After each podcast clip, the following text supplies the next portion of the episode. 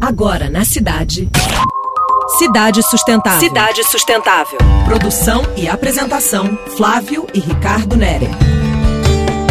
Salve, galera! Estamos na Semana Nacional da Doação de Sangue. Com o final do ano se aproximando, as necessidades aumentam. Importante e nobre gesto humano. Confesso que a agulha nunca foi meu forte, mas reconheço que é emergencial. A gente tem que colaborar.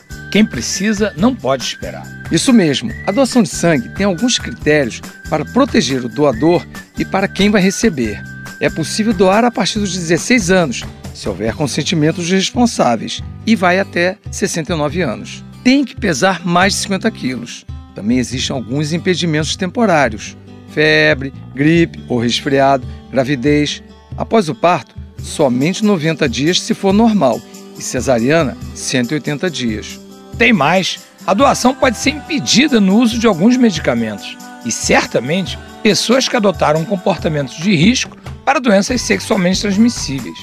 Esse é um aspecto nada desprezível. Os outros casos é para quem tirou dentes ou passou por cirurgia. Óbvio, claro, evidente, que não dá para ingerir bebida alcoólica no dia da doação. Vale recomendar para quem deseja ir a um banco de coleta de sangue. Não oculte informações que são pedidas. E tenha atenção com os intervalos para a doação. Para homens, são 60 dias. E mulheres, são 90 dias. Sangue é vida. Você acabou de ouvir Cidade Sustentável. Sua dose semanal de sustentabilidade.